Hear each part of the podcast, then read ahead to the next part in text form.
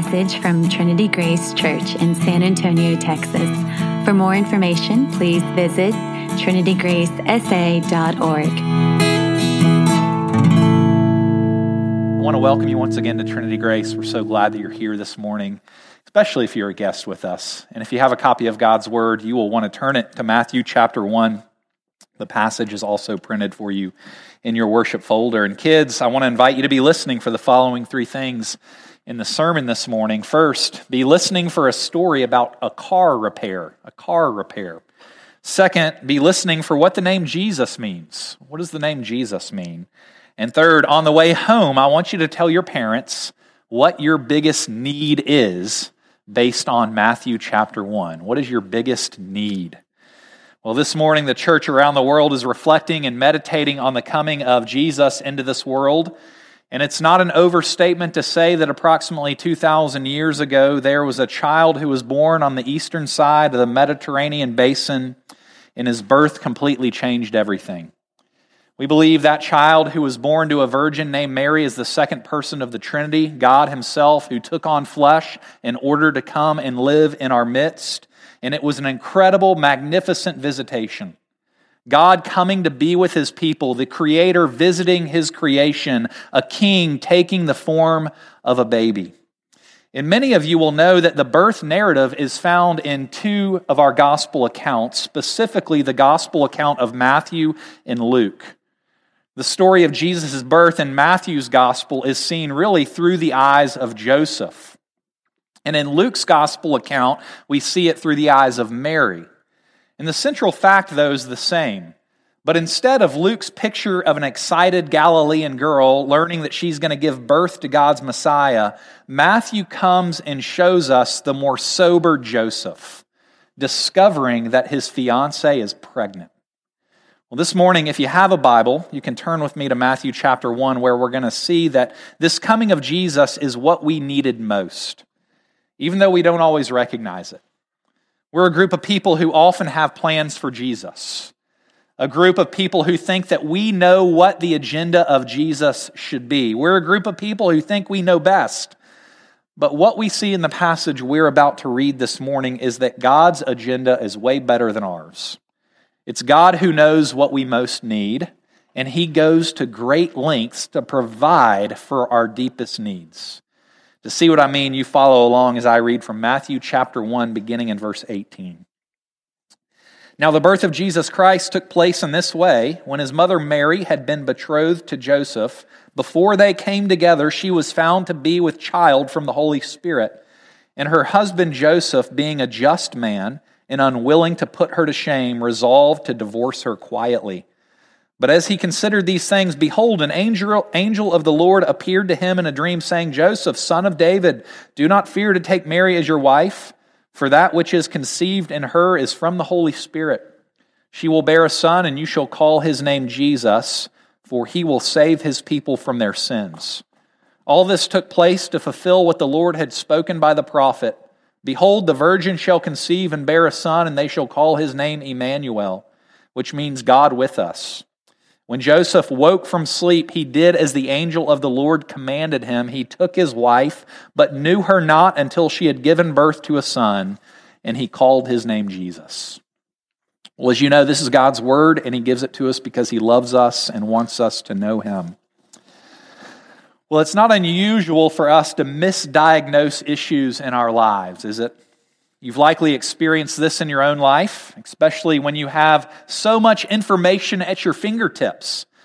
These days, if you're experiencing a medical issue or have a financial question or need legal advice or want to figure out what's wrong mechanically with your car, you can simply go to the internet. You can diagnose and fix lots of things with YouTube these days. I experienced this just last month. Our family van was having a hard time starting seemed to be a classic battery issue. So I took the battery to AutoZone. They tested the battery free of charge, as they do. And what they found was that the battery was still good. And that really drove me nuts. And it led me to um, go back and uh, uh, put the battery in my car. My car still wasn't running well, so I took it back to AutoZone. They ran another test, and they concluded that I had a bad alternator. They said the battery is bad, uh, the battery's good, but you have a bad alternator. Well, I enjoy working with my hands, and it always feels good to save a few dollars, so I decided to fix the alternator myself. Purchased the part, and then I began watching YouTube videos to figure out how to remove the old alternator and to install the new one. What I didn't know, though, is that our model van doesn't make an alternator exchange very easy. Some cars do, ours is not. I had to remove a number of critical parts just to get to the alternator.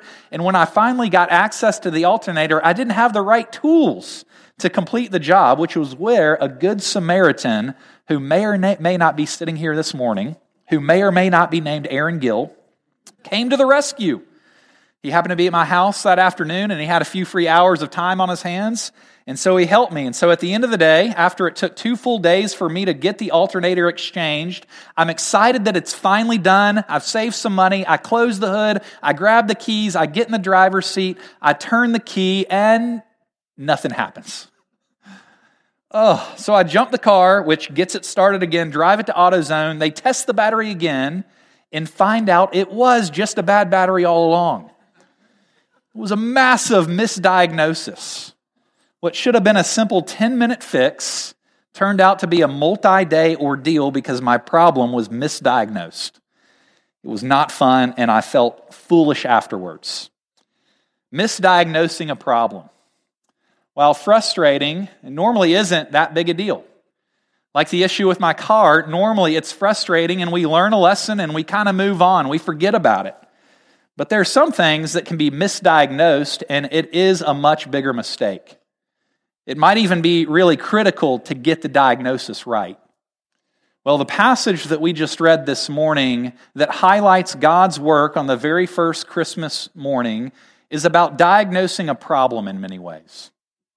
God knew that mankind had a huge problem, one they couldn't really put their finger on all the time, one they couldn't fix by themselves. So God takes matters into his own hands in order to properly diagnose, you might say. The problem we have, which is implied in our passage, is not an external problem, it's an internal problem. You might call it a heart problem. It's a problem with sin.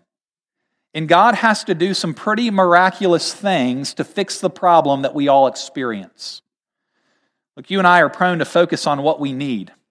We're prone to focus on how we can fix ourselves from the outside in, oftentimes. We fail to see that our problem goes much deeper than we think, much deeper than just surface level fixes.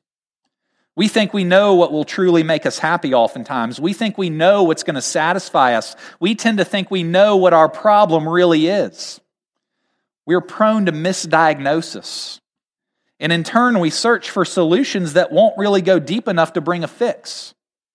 We think things like if I could only have just a little bit more money or a thinner body or that person's acceptance or a better job or more obedient kids or the right person in Washington, then I'd be happy. And as we do this, we could say that what we're doing is looking for these things, these external things, to save us. Now, we'd never phrase it that way, but we're looking to these things to bring wholeness and restoration to our lives. But what we see from our passage and what we're reminded of at Christmas is that our primary problem goes much deeper than money or body type or better job or political victories. We need to change the very thing our heart wants most. It's a deeper issue.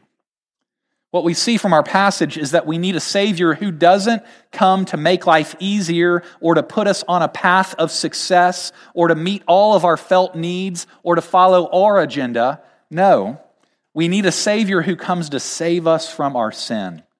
We need a God who is willing to dwell in our midst, right in the midst of all of our sin and all of the world's sin.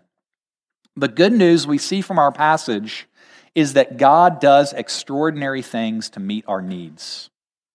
And as we survey this familiar story, it likely goes without saying that Mary's pregnancy would have been humiliating to Joseph. He was likely confused and angry when he found out that Mary was pregnant. After all, the characters on the pages of the New Testament, they were not simpletons. They knew where babies came from. Joseph was angry at God's work in a sense, which he didn't immediately recognize as God's work in his life. And that truth alone has enough application points to keep us busy this morning, but we can't stop there. Why begin the gospel on such a scandalous note? That's a question we could ask. I mean, the first chapter of Matthew is full of scandal if you step back and think about it. You see it in the genealogy of Jesus. There were a handful of suspect people mentioned, relatives of this Savior. Couldn't Matthew have just left them out for propriety's sake? And now we have this pregnancy out of wedlock immediately following the suspect genealogy. It's a reminder that God's work is always done in the midst of sin and with sinners. It's all God has to work with. Well, in the midst of the scandal, Joseph had a decision to make. Betrothal was as binding as marriage and required divorce dissolve. So Joseph was moving in that direction until he received a visit from an angel. And the angel says, Joseph, son of David, do not fear to take Mary as your wife, for that which is conceived in her is from the Holy Spirit. She will bear a son, and you shall call his name Jesus, for he will save his people from their sins. And after hearing from this angel, Joseph followed the Lord's new leading and he named his boy Jesus. And now, the name Jesus, it was a popular boy's name in that day and age. You likely know this. It was the Greek form of the Hebrew name Joshua, Yeshua, which literally means God saves. His name signifies the work that he came to do. Jesus came to save people from their sin. God in the flesh saving. God saves. The incarnation of Jesus, it confronts us with both the problem and the solution, with both the gravity of our sin and the extent of God's lavish grace. We need saving from our sin, and God is happy to do the saving. In Him, we are brought out of darkness into light, out of sin into righteousness, out of death into life. We are saved. But this isn't what the Jewish people in the first century thought they needed most. I'd love for us to think about that for a few seconds. The Jewish people in the first century, I mean, all of Jewish history, they're under oppression. Egypt, Babylon, now Rome. And they were looking for a Messiah to do something completely different than what he actually came to do. You might remember that the Jewish people were living under Roman oppression, and a Messiah that didn't come to take care of that external problem would have been seen as a weak Messiah. I like how one commentator, Frederick Bruner, puts it when he says this in the quotes at the beginning of your bulletin. I'm just going to use portions of it. He says, A Messiah who came now and did not at least deliver the people politically from their enemies and from their enemies' sins could hardly be considered a serious or full blooded Messiah. A liberator who came only to save from sins and not also from sinners seemed piddly a Messiah who did not save his people politically and economically must have struck a serious Jew as excessively spiritual. But Jesus' work in this gospel is first of all to liberate his people from their own evils. He will save his people from their sins. Matthew's Jesus will not rivet his people's attention on an external enemy as most radical movements do, nor will he forge a burning hatred for enemies by which to ignite a revolution. Jesus concentrates the fire of almost his entire gospel on his church's sins. Jesus' first call, his first mission, is to save his people from their sin, to liberate his people from their own evil. Jesus did not come primarily for an external enemy. Jesus comes and forces the light to shine on you and on me. The focus is on his people's sins. It's the very need that brought him to take on flesh. The problem we often have is that it's easy to demonize external enemies. It's a lot harder to identify, to, turn inward and look at the evil inside of myself and ask for cleansing.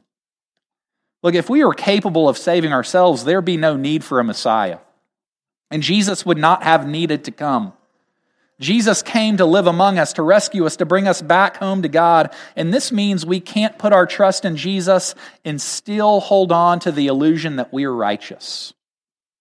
So, what does this mean for us today? As we celebrate the birth of Jesus. Well, at least one thing it invites us to is a renewed focus on our own sin, to properly diagnose our problems, so that we might joyfully welcome the solution personally. My sin, your sin, it's why Jesus had to come. Our particular sin is what necessitated Christ's incarnation. The birth of Jesus is God's way of clearly defining, defining for us what we all desperately need, and that's redeeming love. Therefore, we can't truly celebrate Christmas without admitting the depth of our need and the height of God's mercy. Jesus' birth offers the only hope for our most tragic problem, which is internal. The good news for us this Christmas morning is that God is present. He's with his people. He doesn't intervene from a distance. He's always active, sometimes in the most unexpected way, as Joseph shows us. And God's actions are aimed at rescuing people from a helpless plight, aimed at meeting their deepest needs. Forgiveness, it's always our biggest need. It's the thing that costs Jesus everything. And it's the thing that has the ability to change our lives, to bring us ultimate fulfillment and satisfaction. It's why Jesus was born, and it's why we celebrate his birth this morning.